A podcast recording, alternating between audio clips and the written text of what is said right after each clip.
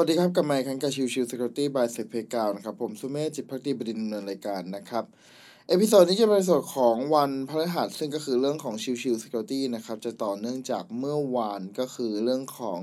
Application and Service Fingerprint นะครับ ทีนี้วันนี้ผมจะพูดถึงเรื่องของการแตกต่างกันระหว่าง Mass Scan กับตัวของ Nmap นะครับ คือถ้าเรามองตัวของ Mass Scan เนี่ย มันจะใช้เป็นลักษณะของการสแกนแบบภาพรวม คือคำว่าภาพรวมหมายความว่าอะไรแบบสแกนโดยเร็วๆนะครับ พยายามจะหาตัวของเครื่องที่เปิดพอร์ตหรือว่าเครื่องที่ยังเปิดเครื่องค้างอยู่ ให้เร็วที่สุดไปได้นะครับ ซึ่งในส่วนของการใช้ Mass Scan เนี่ย เรียกได้ว่าเร็วกว่า 4-5 เท่าของตัว Nmap เลยทีเดียว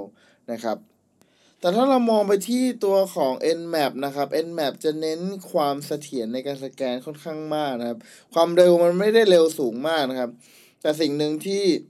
เป็นจุดเด่นมากๆ ก็คือตัวของ Nmap NSC นะครับ หรือก็คือตัว Nmap Script Engine นั่นเองนะครับ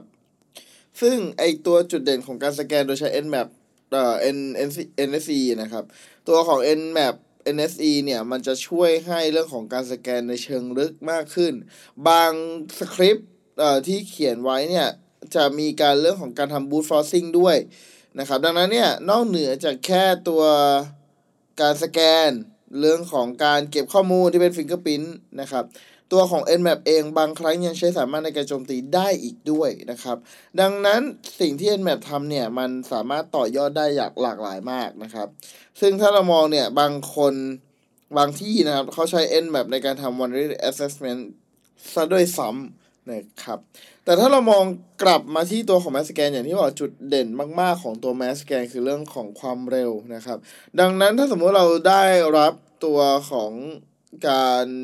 ทำ assessment ไปที่ระบบของทางลูกค้านะครับ ที่มีอาจจะเล้งเป็น enterprise อาจจะเล้งกันจะกว้างหน่อยนะครับ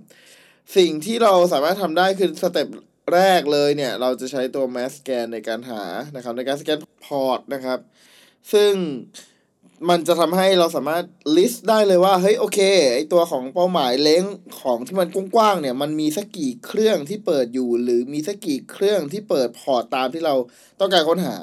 นะครับ แต่พอย้อนกลับมาที่ตัวของ Nmap เนี่ย ก็จะเน้นไปที่เรื่องของการสแกน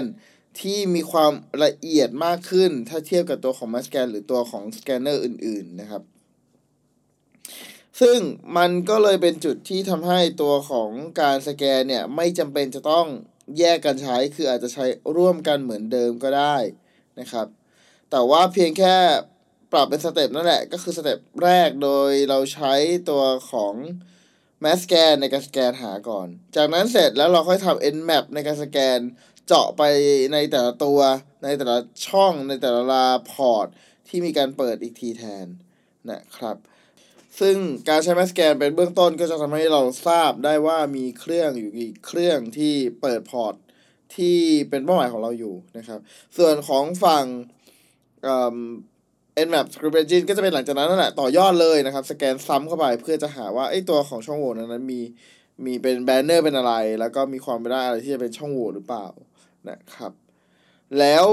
เราก็เอา Nmap ตัวนั้นแหละผลของการทำ Nmap อะครับ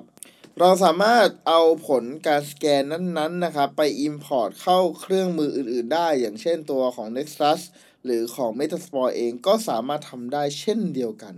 นะครับ ก็ประมาณนี้นะครับสำหรับความแตกต่างระหว่างตัวของ m a s c a n แล้วก็ตัวของ Nmap ว่ามันมีความแตกต่างกันมายังไง แล้วมันควรจะใช้ยังไงในการทำ reconnaissance กันแน่